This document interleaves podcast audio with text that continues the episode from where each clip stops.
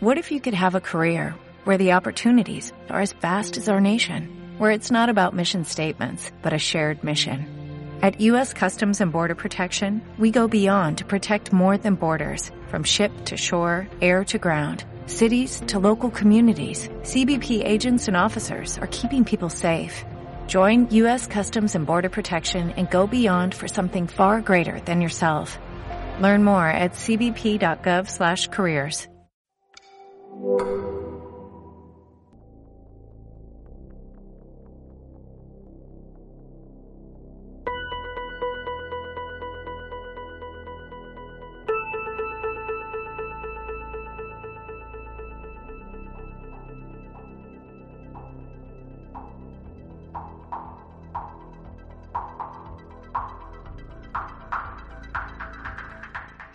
Bienvenidas y bienvenidos al Despacho 42, el podcast de los estudios de informática, multimedia y telecomunicación de la UOC.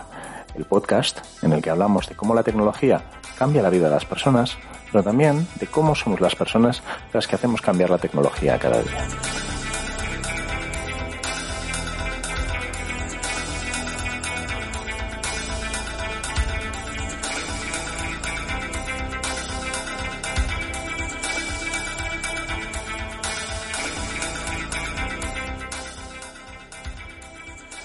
Mi nombre es César Córcoles y me acompaña, como siempre, Susana Tesconi. Hola. No nos acompaña, eso sí, Dani Riera, que ha decidido hacer campana. Esperaremos al próximo episodio, ya que vuelva Dani, para darle la caña que se merece. Y, sin más dilación, pasamos al episodio de hoy, en el que hablaremos de experiencia de usuario y de unas cuantas cosas más. Despacho 42, un podcast abierto sobre tecnología porque la tecnología es demasiado importante para dejarla solo en manos de tecnólogos.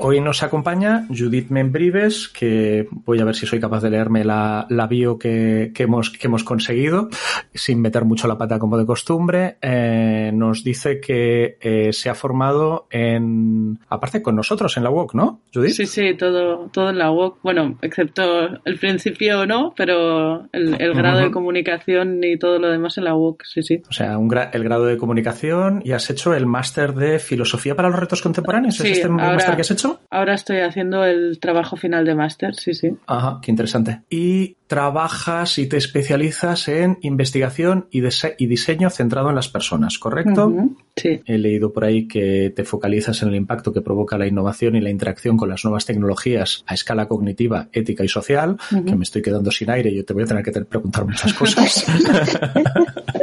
¿Vale? Actualmente trabajas como mentora e investigadora de experiencia de persona usuaria e innovación en el UX Lab de Barcelona Activa. Sí. He vuelto a decir un montón de cosas que no entiendo. Eh, y ahí acercas la disciplina del diseño centrado en el usuario, el ecosistema startup de la ciudad. Exacto. Y además eres profesora de diversas, de, de diversas titulaciones, siempre alrededor de este, de este ámbito de conocimiento. Y en particular eres profesora de nuestro máster de diseño de interacción y experiencia de usuario, ¿correcto? Sí, sí, sí. Este semestre no estoy ejerciendo porque tengo que hacer mi trabajo final de máster y uh -huh. se intenta llegar a todo, pero hasta cierto punto. Pero sí, sí. De hecho, es una, una experiencia bastante interesante porque uh, con Susana creamos la asignatura y creamos toda la, todo el itinerario de una asignatura concreta y luego realicé la, la, la parte de, de, consultoría con los alumnos y, y, una experiencia muy, muy, muy, muy chula. Ajá. ¿Cómo se llama la, la asignatura? Volvemos sobre ello más tarde. Es sí. evaluación de la usabilidad. Evaluación de la usabilidad. Más palabras que no entiendo. Vale. Vamos a tener que añadir un glosario al podcast de hoy. no, no, no, no, no, no, no, me lo vas a, nos lo vas a ir explicando ahora. Vale. Susana ya se lo sabe, pero yo no. Vamos a ver, va. Comencemos con, comencemos con palabrotas. Vale. Eh, o no palabrotas. Diseño de experiencia de usuario. Que, o, sí, de, o de personas usuarias. Supongo que es una, que es una manera más inclusiva de, de decirlo. Sí, o sea, siempre ha sido UX, User Experience, diseño, o sea, experiencia de usuario. Y de, podríamos decir que la UX es como la, la conversación o la, la interacción que se establece entre un producto, una interfaz, un artefacto, un servicio y la persona que lo está utilizando. Entonces, Entonces, esta, esta interacción va más allá del clic o del punto concreto en el que tú te focalizas cuando estás utilizando, vamos a poner una interfaz que quizás lo más sencillo. Va también Depende del contexto en el que estés realizando esa interacción, depende de las emociones que te puedan surgir realizando esa interacción. No sé, también tiene relación con aspectos psicológicos en relación a, pues a, la carga cognitiva que puede tener esa interfaz. Carga cognitiva, lo que te obliga a pensar, sería más o menos. Sí, exacto. Explicado a mi nivel, no, bien, pero para que yo lo entienda.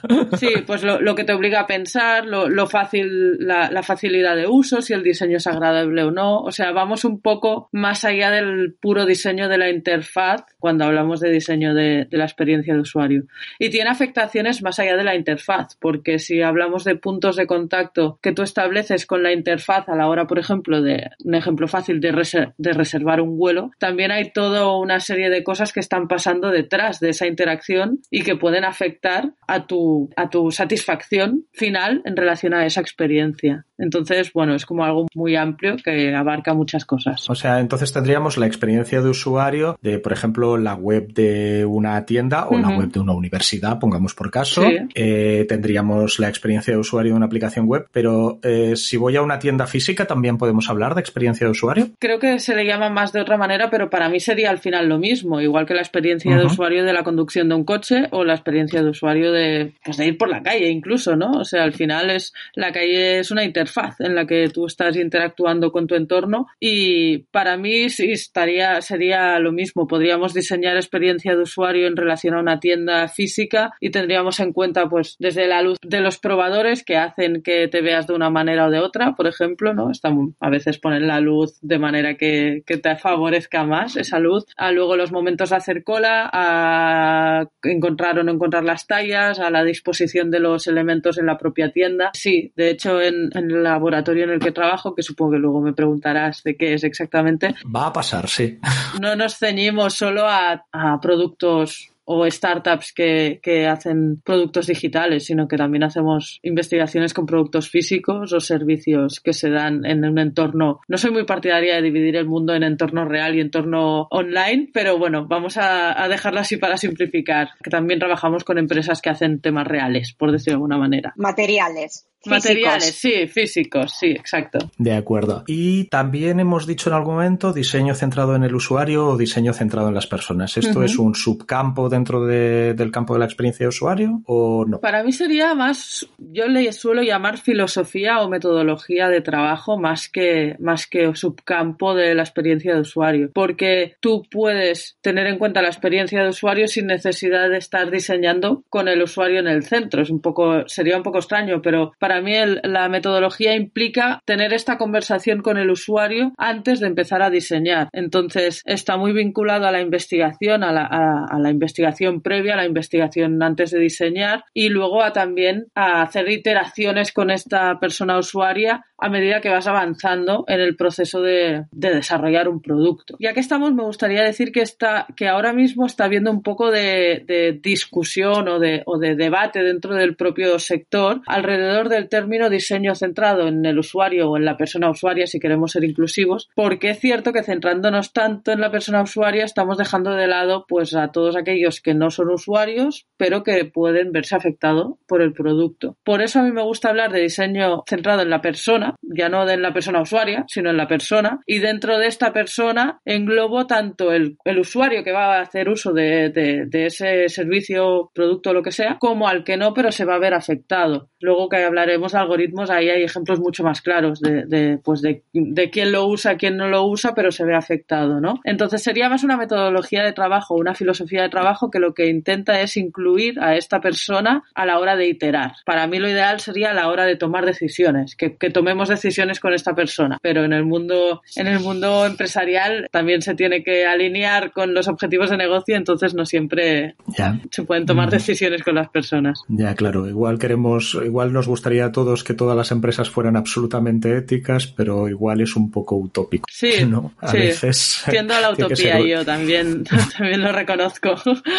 Bueno, de, debería, deberíamos todos, no, no, no, solo tú. Y esto, este trabajo lo haces en Barcelona Activa y en Barcelona tenéis un UX Lab, que uh -huh. entiendo que es un laboratorio de experiencia uh -huh. de usuario. Hasta ahí sí, vale, bien. Uh -huh. ¿Qué narices es un laboratorio de experiencia de usuario? Vale, eh, en este caso el UX Lab se engloba dentro del departamento de, de emprendeduría, emprendeduría, nunca me sale, emprendeduría en castellano. Y entonces lo que hacemos es eh, las startups que están incubadas en Barcelona Activa, es decir, que se les, se les da un espacio de trabajo durante un tiempo y se les da soporte, sobre todo en el momento de arrancar, y otras startups eh, de fuera del ámbito de las incubadoras, pero que cumplan con una serie de requisitos concretos, tienen acceso a, por un lado, un proceso de mentoría en el que les ayudamos a identificar si realmente están ofreciendo una solución de valor para las personas a las que se dirigen en ese caso y para uh, probar con personas eh, sus soluciones y productos, siempre bajo nuestra supervisión y de hecho nosotros somos quien, quien lideramos estas pruebas. Y lo que hacemos es eso, pues ayudarles a validar que las decisiones que están tomando son consideradas como adientes por las personas que luego van a tener que comprar esos productos o servicios. Y también sacarlos un poco de su propio sesgo de autoconfianza confirmación que suele pasar mucho dentro del mundo de, de, las startups. De como yo creo mucho en mi idea, mis padres y mis familia me han dicho que es fantástica la idea, pues seguro que me como el mundo, ¿no? Esto lo vemos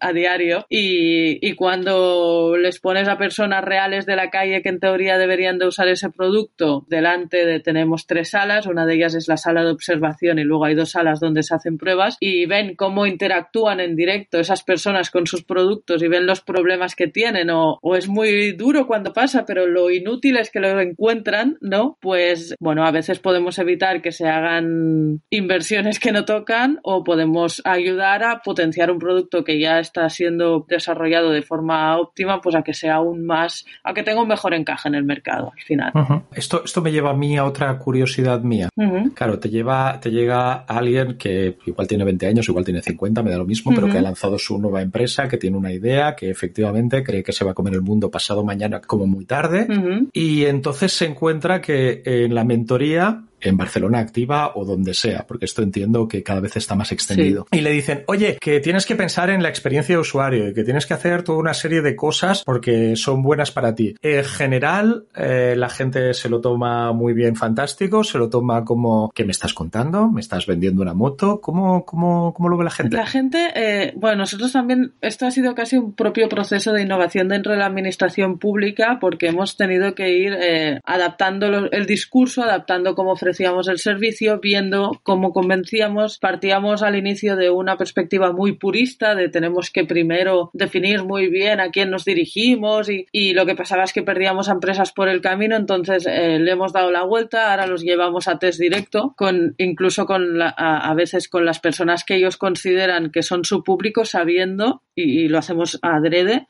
sabiendo que esas personas no van a valorar ese producto, porque es la manera también de que ellos se den cuenta de que es necesario un cambio o una, o, o una pivotación a, a, alrededor de esa idea inicial. Entonces, inicialmente la gente, hay gente de todo, hay gente que, que vienen con equipos ya, sobre todo cuando, cuando están desarrollando una, un producto digital, ya vienen con ideas muy claras acerca de, del tema de, pues del UX, de, de diseñar centrándose en la persona, vienen con conocimientos de metodologías ágiles que sean, que también beben bastante de este tipo de, de filosofías, pero hay gente que no, o sea, es lo que dices tú, hay gente que viene de haber trabajado a lo mejor 30 años en una empresa muy tradicional y que de repente, pues por lo que sea, se ha lanzado a hacer su negocio, pero esa persona sabe de, pues de comercial, no de cómo crear una experiencia alrededor de un producto o servicio, ¿no? Y hay gente que valora muchísimo cuando les pones delante de los usuarios y les dices, mira lo que están diciendo estas personas, y hay gente que se enfada y hay gente que,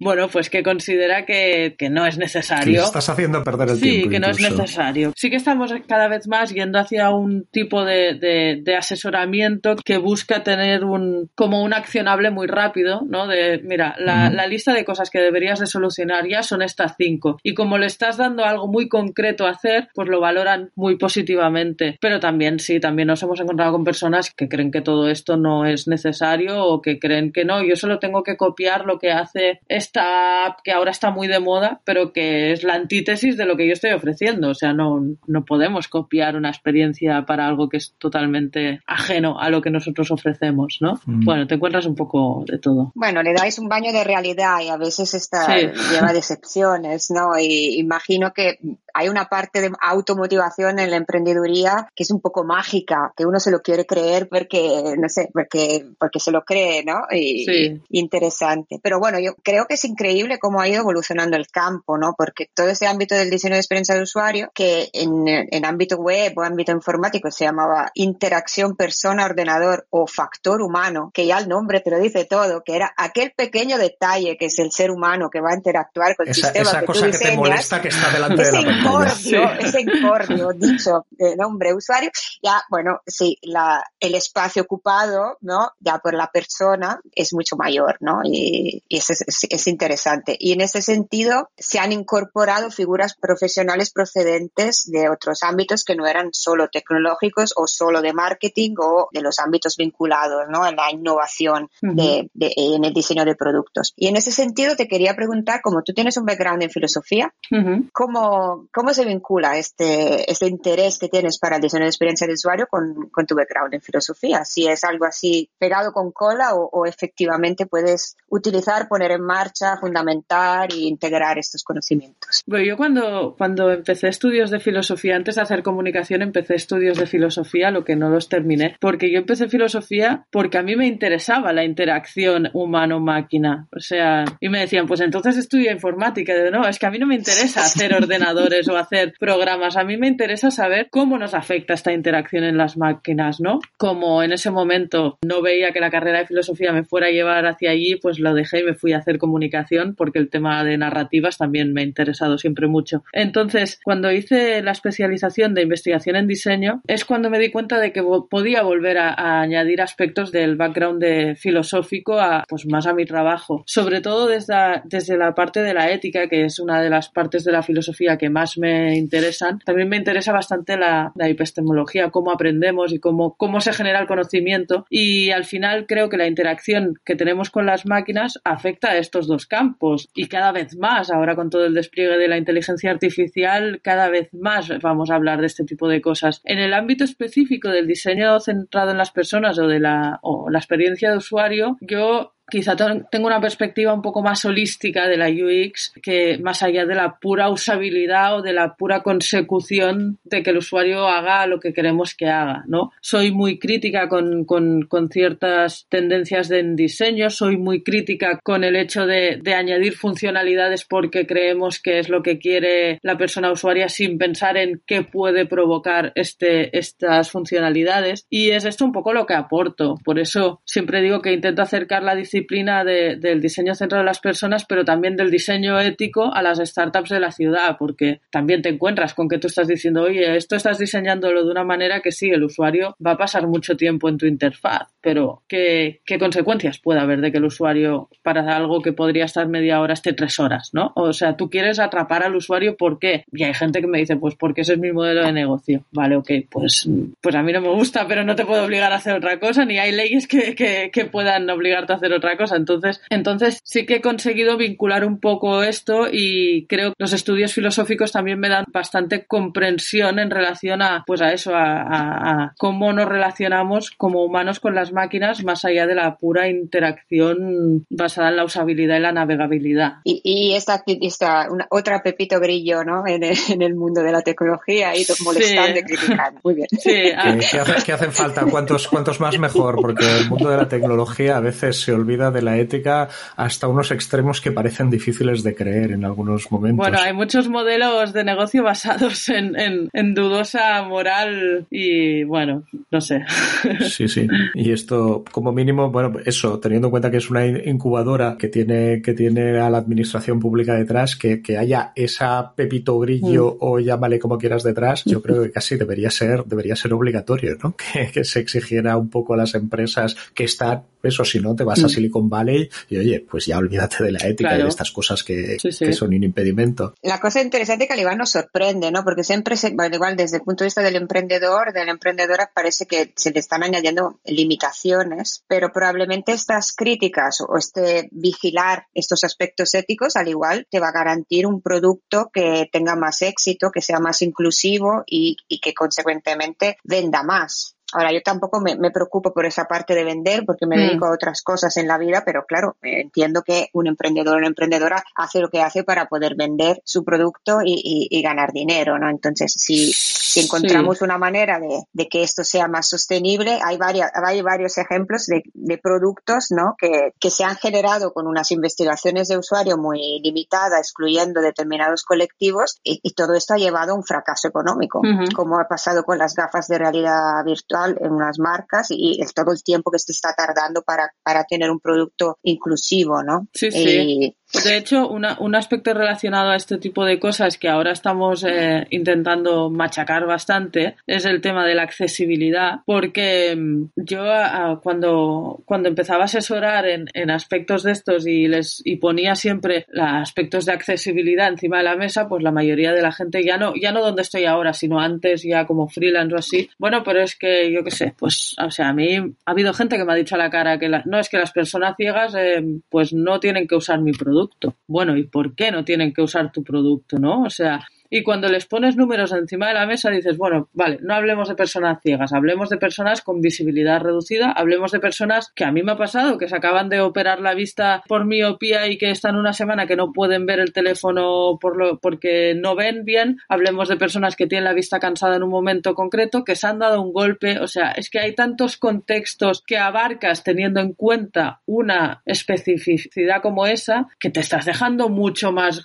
un trozo de pastel mucho más grande del que crees, ¿no? Cuando le dices a la gente que hay más daltónicos que población en Inglaterra, por ejemplo, la, la, gente dice, ah, hostia, pues a lo mejor sí que tengo que tener en cuenta esto, ¿no? Efectivamente. Aquí, aquí vamos a meter la cuña publicitaria y en las notas del episodio tendréis el enlace al episodio que hicimos hace unos meses con Juanjo y Nuria hablando más a fondo de, accesibilidad. Si alguien no ha escuchado ese episodio, de los que nos estáis escuchando ahora mismo, vergüenza debería daros y al acabar este episodio corréis hacia hacia, el otro. Yo lo he escuchado, yo lo he escuchado y es, es muy bueno. Además, Juanjo es, Juanjo es, muy crack. Y Nuria, sí, yo Nuria no la conocía, no la conocía, la conocía a raíz del, del podcast. Entonces, Susana me ha comentado que tú habías participado hace no mucho en un debate mm. y yo me lo he mirado poco, o sea que mejor me lo explicas tú, me lo explica Susana, porque yo voy a meter la pata.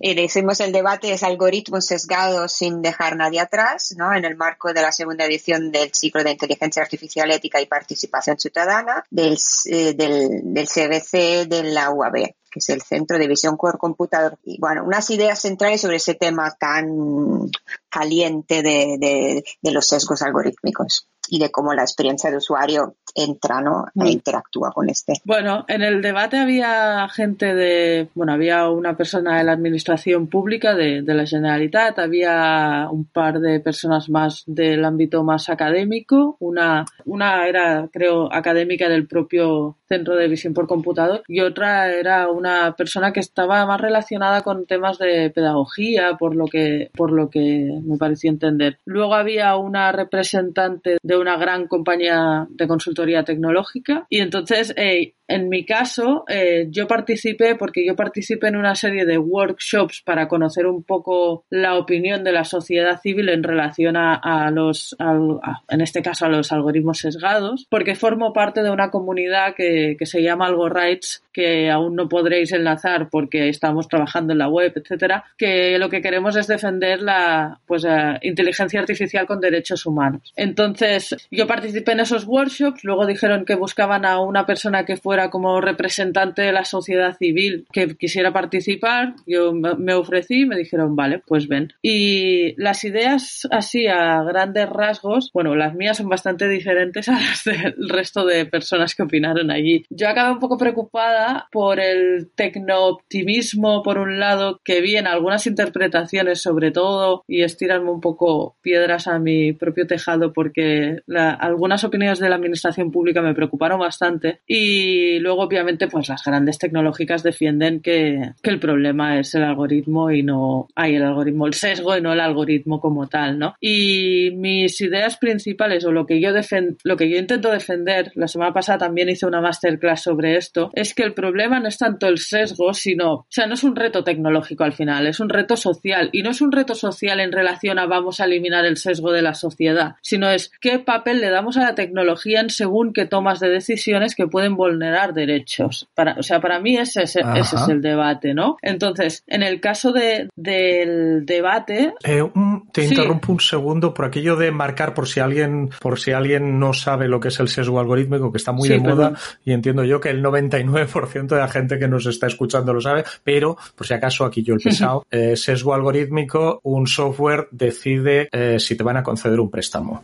Un software o ayuda a decidir debería ayudar, ¿no? el tema es que debería ayudar, pero a la práctica decide. O sea, el, problema para mí es ese, ¿no? Estamos, estamos, estamos de acuerdo. Yo, el algoritmo dice, pues me gusta más la persona A que la persona B. A mí me, no sé de quién es la, la, metáfora, pero alguien lo decía, dice, oye, tú tienes un perro husmeando las maletas de, las maletas de la gente buscando droga. Si el perro se pone de los nervios y sale corriendo hacia una, hacia una maleta, lo primero que haces es llevar a una persona a mirar qué hay dentro de la maleta y, y seguir una normativa antes de meter en la cárcel a la persona que lleva esa maleta, porque el perro será muy bueno localizando droga, pero a lo mejor a veces se equivoca y tenemos que controlar las cosas. Así que con los algoritmos de realidad virtual, eh, de realidad virtual, de inteligencia artificial, también deberíamos hacer un poco, un pues, poco algo así. Em, me encanta este ejemplo del perro y creo que te lo voy a, robar. bueno, a robar no. se lo vas a robar a alguien. A mí no. Pues no, sabemos a quién, pero... Que lo escuché de César Córcoles porque me encanta, me encanta que le, o sea, al final le estamos dando una agencia al algoritmo que no se lo damos a otros seres pensantes, ¿no? Y para mí un problema del algoritmo es que consideramos y que, y además es un sesgo propio del humano, que el hecho de considerar que como es un cálculo matemático, porque al final es lo que es, eh, es objetivo ya de por sí, ¿no? Cuando, claro, el cálculo matemático no tiene en cuenta ni contexto, ni sesgos que pueden haber dentro de ese propio eh, generación del cálculo, ni, bueno, ni nada más que el cálculo matemático que le han dicho que tenga en consideración. Entonces, para mí fue problemático y lo que pasa que en el, en el debate no fui muy incisiva en ese aspecto porque, porque no me tocaba hacer ese papel, estaba como representante de la sociedad civil, no tanto como voy. Bueno, pero ahora, estás en despacho 42 y con Ahora, ahora puedo decirlo, ¿no? A mí me preocupó que se dijera, que se dijo en el debate que era pues como una externalidad o algo que debíamos de asumir, igual que asumimos que pondremos 100 vacunas y que 90 no provocarán efectos secundarios, pero 10 sí. Me preocupó esa comparación porque, y me voy un poco al tema de las narrativas, porque estamos entonces inoculando en el imaginario público que tenemos que asumir que, la tecnología eh, tiene ciertos fallos y que, bueno, pues que es, es, es el progreso. Pues que al final es eso, es, el progreso y tenemos que asumirlo porque es un poco lo que hay, ¿no? Cuando los sesgos algorítmicos, uno, se podría incluso entrenar la base de datos de manera que, tuvieran sesgos positivos hacia las, hacia las comunidades que siempre acaban teniendo pues discriminaciones. Y dos, eh, para mí es simplificar mucho decir que como la sociedad tiene sesgos o los humanos tienen sesgos, los algoritmos tienen sesgos. Bueno, pues ¿por qué no nos ponemos a construir algo que, que, nos haga mejores humanos en ese, en ese aspecto, ¿no? Que, que, incluso también se llegó a decir que es que los sesgos eran innatos. Bueno, pues si son innatos, si son algo que son propios de la condición humana, que yo considero que no, pero bueno, si, si seguimos con esa, con esa narrativa y estamos construyendo algo que replica nuestros sesgos, porque estamos construyendo algo a nuestra imagen y semejanza y no lo estamos mejorando, ¿no? O sea. A mí esto, a mí esto de lo innato también me pone un poco de los nervios. Yo cuando, yo cuando nací durante no sé cuántos meses de mi vida tenía que llevar pañales y en algún momento consiguieron que aprendiera a que no necesitara pañales. Que, sea, que sea innato o no lo sea, pero si es innato se puede, entre comillas, curar o mejorar y las cosas se pueden, se pueden mejorar. Sí, es algo un poco. Sí, además aplica, aplicarle a, un, a, una máquina o a un algoritmo, un modelo matemático, una, una característica humana, como el innatismo. Hmm. O sea, entonces ahí entramos en un debate filosófico sobre los fundamentos de las matemáticas, el platonismo y existe realmente el teorema de Pitágoras. O sea, nos llegaríamos a ese tipo de. No, esto, esto con, Susana, filósofa, y César, y César, licenciado en matemáticas, este, este tema no lo vamos a tratar porque haríamos un episodio de tres horas sin necesidad de que Dani esté presente y no, no pues vamos sería, a hacerlo. Sería apasionante, ¿eh? yo voto por ello. yo voto por ello. Bueno, en eh. resumen, al final, para mí lo que hay que replantearse es esta narrativa predominante que, que además es un poco el, el, discurso que nos quieren vender desde la ideología californiana, ¿no? De que las decisiones de algorítmica son justas por el hecho de ser objetivas. Porque, uno, hay muchos ejemplos de que no son justas y dos, eh, tendríamos también podríamos abrir el melón de qué consideramos objetivo, ¿no? Porque objetivo ha sido mm, eh, muchas veces sinónimo de opinión del hombre blanco. Entonces, eh, sí. habría también que... Los algoritmos los diseñan señores blancos anglosajones de una determinada edad, de un determinado rango de ingresos. bueno, hay todo, todo el, todo, todo, todos los adjetivos. aparte, quitándolo de anglosajón me definen a mí y entonces me siento muy culpable. Bueno, no.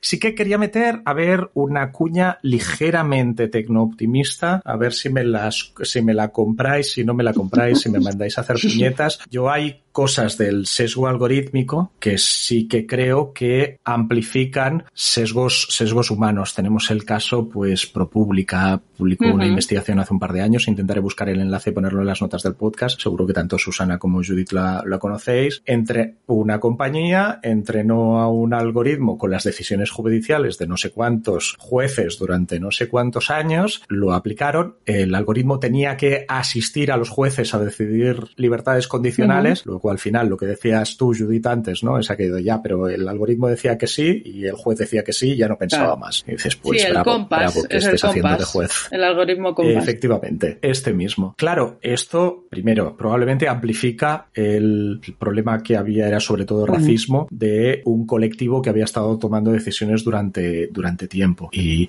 eso es intolerable, punto. Y eso no, no podemos abrir un debate que porque los jueces fueran eh, racistas antes, el algoritmo se nos, nos deba salir racista y te vamos a decir, oye, pues aquí no pasa nada, porque así no arreglamos nada. Pero lo que a mí a veces me parece, y que creo que tú lo apuntabas hace dos minutos, es que igual es más fácil corregir el sesgo del algoritmo que el sesgo de, me lo invento, 150 jueces que han estado ejerciendo la justicia, entre muchas comillas, ejercer la justicia, visto lo visto, y tomando decisiones. ¿Esto me lo podéis llevar a, llegar a comprar o no? Y yo me dejo llevar la, contraria. ¿eh? Sí, pero, o sea, sí que estoy de acuerdo en que se puede manipular esa entrada de datos para intentar hacer ah, algo más justo, ¿no? En este caso. De hecho, de, lo que es interesante de este algoritmo es que la, variable racial no existe en la base de datos. Correcto. En los datos no estaba, pero había cosas implícitas en el resto de datos. Entonces, sí, pero entonces a mí lo, por eso siempre eh, digo que si, si hay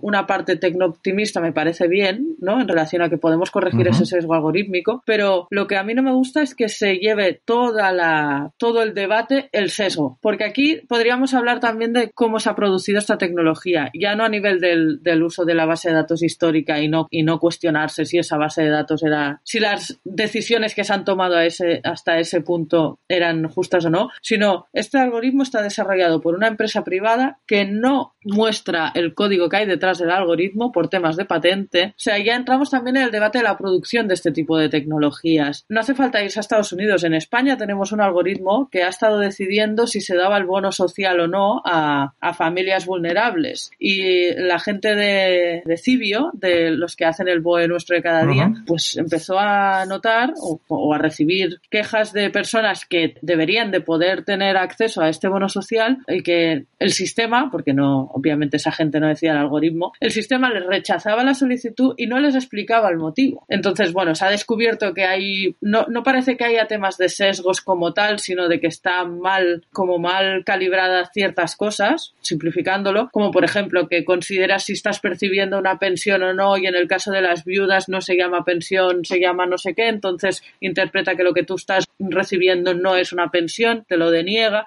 O sea, hay una serie de cosas que parecen más que sea un mal desarrollo del árbol de de ese algoritmo, pero esto está hecho con dinero público y la empresa que la ha desarrollado no permite ver el código fuente. Entonces, a, mí me gusta abrir más ese, o sea, bueno, abrir ese melón. me gusta más llevar el debate un poco hacia, hacia esto, ¿no? Hacia la producción de tecnología, porque porque luego ya entran también los debates de si la tecnología es neutra o no es neutra. Bueno, hay una intencionalidad detrás, hay todas unas decisiones políticas, hay, hay toda unos ejes de poder alrededor de la creación de tecnología que en algunos casos acaban con un sesgo algorítmico que reproduce y amplifica ese racismo que comentamos, pero que en otros casos está negando ayudas a personas que se la merecen en pro de la optimización de los recursos de la administración pública y que estamos pagando entre todos y no nos dejan ver qué está pasando ahí dentro. Es como una caja negra, ¿no? El algoritmo no podemos verlo. Entonces, por eso, el debate de los sesgos es un debate que, o sea, creo que es, es una manera muy, muy gráfica de que la gente entienda algunos problemas que puede traer la, la inteligencia artificial y que se genere como más conocimiento alrededor de estos temas. Pero a nivel de los tecnólogos y las tecnólogas, creo que también tenemos que ampliar un poco la mirada y ir más allá del sesgo en sí. Porque además es eso, el sesgo. Sí, el,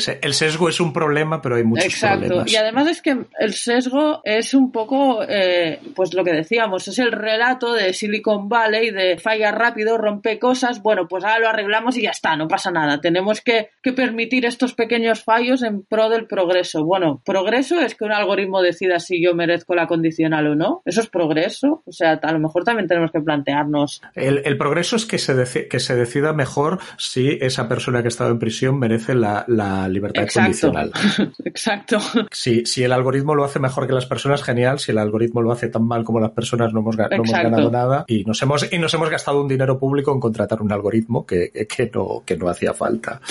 Entonces, en, síntesis, la supervisión, ¿no? De, de, de, o sea, no darle una agencia. Sí que puede ser un asesor, un algoritmo, ¿no? Uno que nos da una situación, una fotografía, nos permite analizar datos de una manera eh, fantástica, pero que la decisión sea humana y eh, sobre todo una decisión participada y compartida con unas bases éticas fuertes, ¿no? Sobre todo son cosas que tienen a que ver. O un, o podríamos irnos. Con decisiones vitales. Sí, o podríamos irnos a un diseño previo de ese algoritmo mucho más coparticipativo con, con no sé si conoces el proyecto de Feminist Dataset, que Sí. Yo no, vaya, voy a tener que buscar algo nuevo. bueno, eh, así simplificando mucho, es un proyecto que lo que busca es cómo incorporar más resultados femeninos. En este caso no me acuerdo si eran artistas o Susana, no, no me acuerdo si lo que buscaba era crear una base de datos de artistas, pero la investigadora que se propuso hacer este dataset o esta investigación llegó al punto inicial, que es, vale, el problema principal que también tenemos es que las bases de datos a las que ahora podemos tener acceso todos ya están sesgadas. No existe eso que le podemos llamar datos en bruto, porque no somos nosotros quienes estamos recopilando los datos,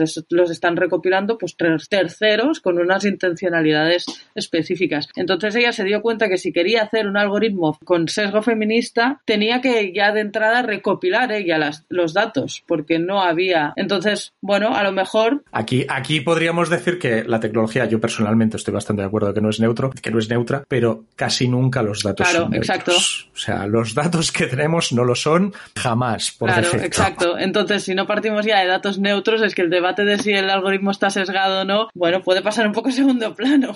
Sí, sí, sí, sí. Bueno, esto no sé si habéis visto, como esta vez no va a pasar mucho tiempo entre la grabación del podcast y que salgamos, hay una aplicación por ahí que tú te haces una foto y te convierte en un cuadro de museo uh -huh. y te pinta, porque lo han alimentado de eh, cuadros que hay en las paredes de los museos de arte de medio, de medio mundo. Curiosamente, si eres negro y te haces el selfie, como en las claro. paredes de los museos, hay personas, hay personas blancas, el algoritmo hace lo que puede y te cambia el color de la piel y dice, pues tienes un color que yo no he visto en mi vida, pero te voy a hacer blanco. Porque si quieres que te colguemos en un cuadro, en una pared de un museo, eres blanco, porque todo el mundo lo es, quitando algún cuadro de Matisse y cuatro cosas más, pero en los museos de Francia, España, Reino Unido y tal, mm. pues tenemos personas que son de este tipo. o te pone blanca, blanco, o te, o a lo mejor te exagera ciertos rasgos, ¿no? Porque al final la representación que habrá en el arte, pues será también muy estereotipada, ¿no? Sí, sí, es. Efectivamente. Eso es, sí, sí, exactamente. Pues, pues eso, claro, al final eh, no hay dato sin sesgo. Entonces, para mí la, la, discusión debe ir hacia esto, hacia la producción de estas tecnologías y a, y a qué mecanismos de control ponemos previo a descubrir que el algoritmo está sesgado. Y para mí el marco son los derechos humanos. Ah, sí, que esto también es algo porque yo parte, parte de la intervención de Judith en el debate sí que la, sí que la miré, no soy tan mala persona. Y esto lo miraba, que es aquello que, que tú apuntas esto que dices, hey, que tampoco hace falta que inventemos marcos nuevos porque al fin y al cabo tenemos, se supone que tenemos unas legislaciones que,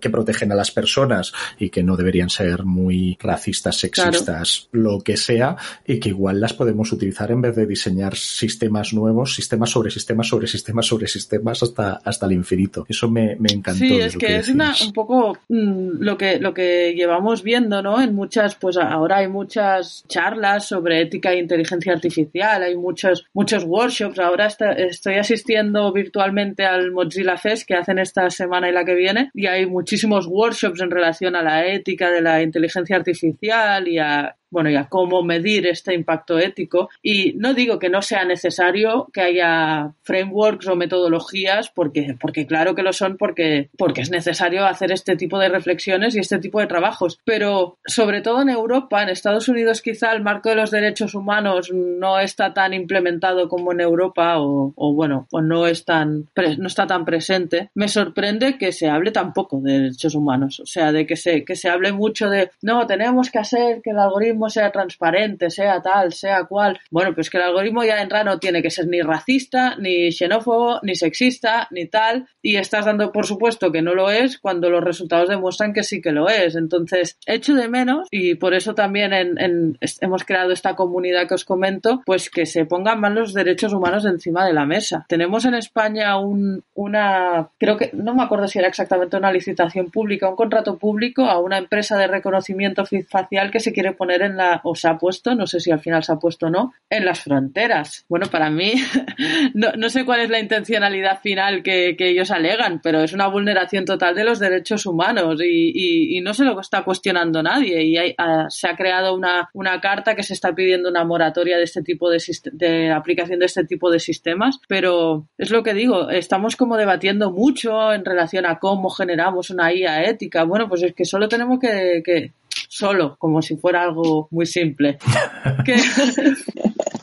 simple, simple del todo. No, pero que bueno, que al menos partir de ese marco que hemos eh, en teoría eh, acordado todos juntos, ¿no? Que además va a hacer que, que, volvamos un poco también a cómo se producen estas tecnologías, porque si son una tecnología que hace algo tan, tan sencillo como cambiarme la cara, pero está usándose también para entrenar militarmente a drones que luego van a matar en otros sitios gracias a ese entreno en reconocimiento facial, pues bueno, el uso final, el uso el uso que le puedo dar yo como usuaria no está vulnerando nada, pero el propósito de ese entrenamiento sí. Entonces, creo que es una manera también de, de, hablar de algo que la gente pues tiene presente y sabe que existe, ¿no? Y no entran, la ética también es algo como muy a veces abstracto para la población. Podríamos estar discutiendo de esto mucho, mucho tiempo y el, tema lo merece, eso desde luego, pero a mí me gustaría ir cerrando porque si no luego me echan, me echan bronca y llevamos un, un, buen rato aquí. Volviendo al inicio, ¿podemos vincular el diseño centrado en las personas con intentar controlar, acotar, mejorar, no sé cuál es el verbo, el tema del el sesgo algorítmico o de determinados usos que no tocan de la tecnología, más allá de, de sesgos algorítmicos. ¿Podemos vincular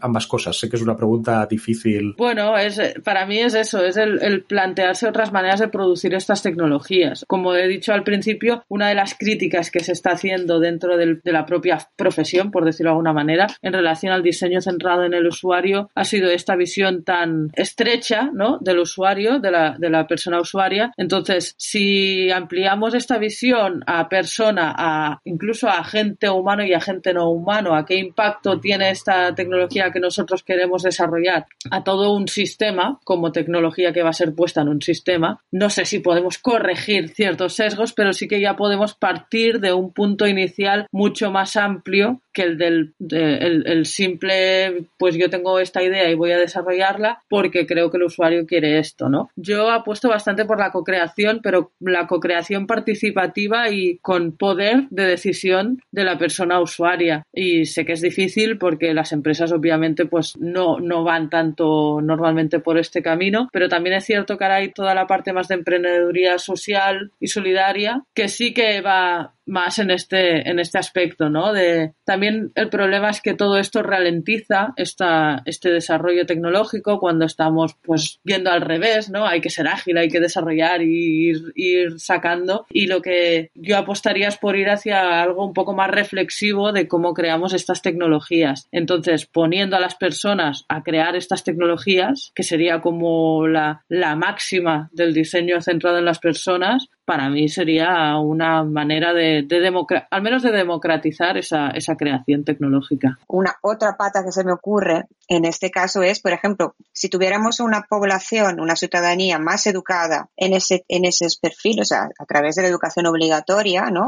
Un conocimiento de la tecnología que, que viene del, del análisis crítica, también del hacer, pero de un hacer no replicando patrones existentes, sino experimentando, explorando, codiseñando y teniendo las personas, los seres vivos, el planeta al centro de nuestras, de, de nuestras ideas y nuestros diseños, ¿no? Entonces aquí yo creo que ya al tener unos perfiles diferentes, más inclusivos dentro de las escuelas de, donde se forman las personas que diseñan estas tecnologías, y aquí también tendríamos más tecnólogos y tecnólogas que, no son WASP, por ejemplo, y esto ya nos ayudaría. Sí, sí, totalmente. un conocimiento, un conocimiento más, considerar la, tecnología también como cultura, o sea que es, un conocimiento fundamental. Ahora no nos podemos permitir de no, de no saber analizar la tecnología de solo comprar. Entonces aquí también tendríamos mucha más conciencia a nivel de la ciudadanía de lo entonces mezclando participación, derechos humanos, creación, co-creación de tecnología y educación, ya tendríamos una maquinaria que, bueno, una maquinaria no sé si se puede decir así, pero un, sistema de control que limitaría, o sea, las personas volverían a ser soberanas a la hora de, de escoger y participarían de una manera eh, no solo comprando, sino determinando lo que es la tecnología. Entonces nos cargaríamos el determinismo tecnológico y la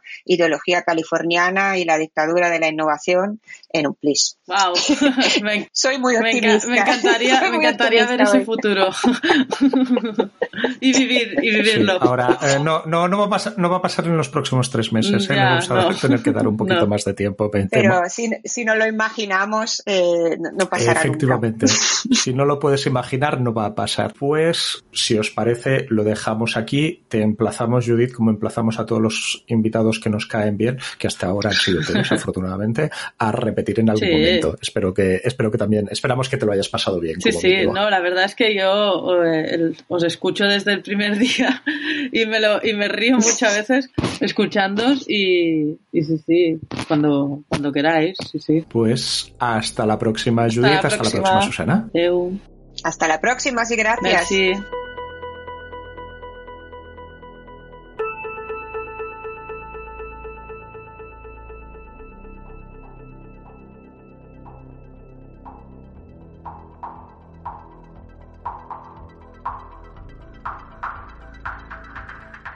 Muchas gracias por haber escuchado otro episodio más de Despacho 42. Si quieres comentarnos algo, nos encontrarás en nuestro blog en. También puedes ponerte en contacto con nosotros con el hashtag Despacho42 en Twitter. Y si quieres ayudarnos, suscríbete a Despacho 42 en tu aplicación de podcast favorita. Ponnos nota, déjanos un comentario y sobre todo, recomiéndanos a un amigo. Hasta la próxima.